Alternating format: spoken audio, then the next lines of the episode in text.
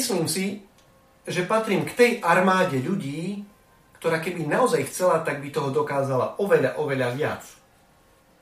Jedna vec je niečo vedieť, druhá vec je to aj urobiť.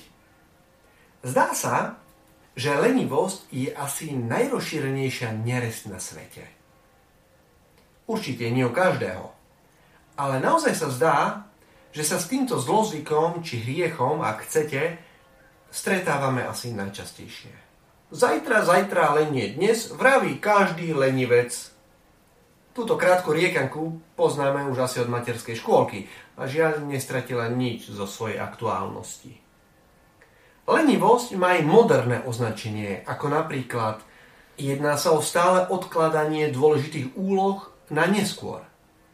Aj keď psychológovia upresňujú, že v tomto prípade sa už jedná o psychickú záležitosť na rozdiel od obyčajnej lenivosti. Veľmi dobre si pamätám, ako som mal niekedy cez skúškové obdobie počas mojich vysokoškolských štúdií perfektne poupratovanú moju izbu. Bolo to však na úkor štúdia. Teda na úkor niečoho, čo som mal robiť v prvom rade. Raz však treba začať robiť dôležité veci.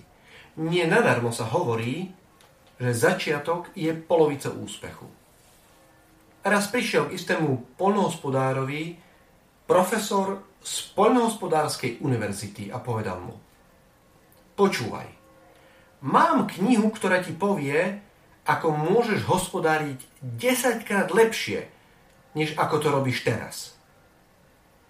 Poľnohospodár sa na chvíľu zamyslel a povedal – ale ja predsa viem, ako môžem hospodariť 10 krát lepšie ako teraz. Úspevné. Ale zároveň aj hodné skutočného zamyslenia.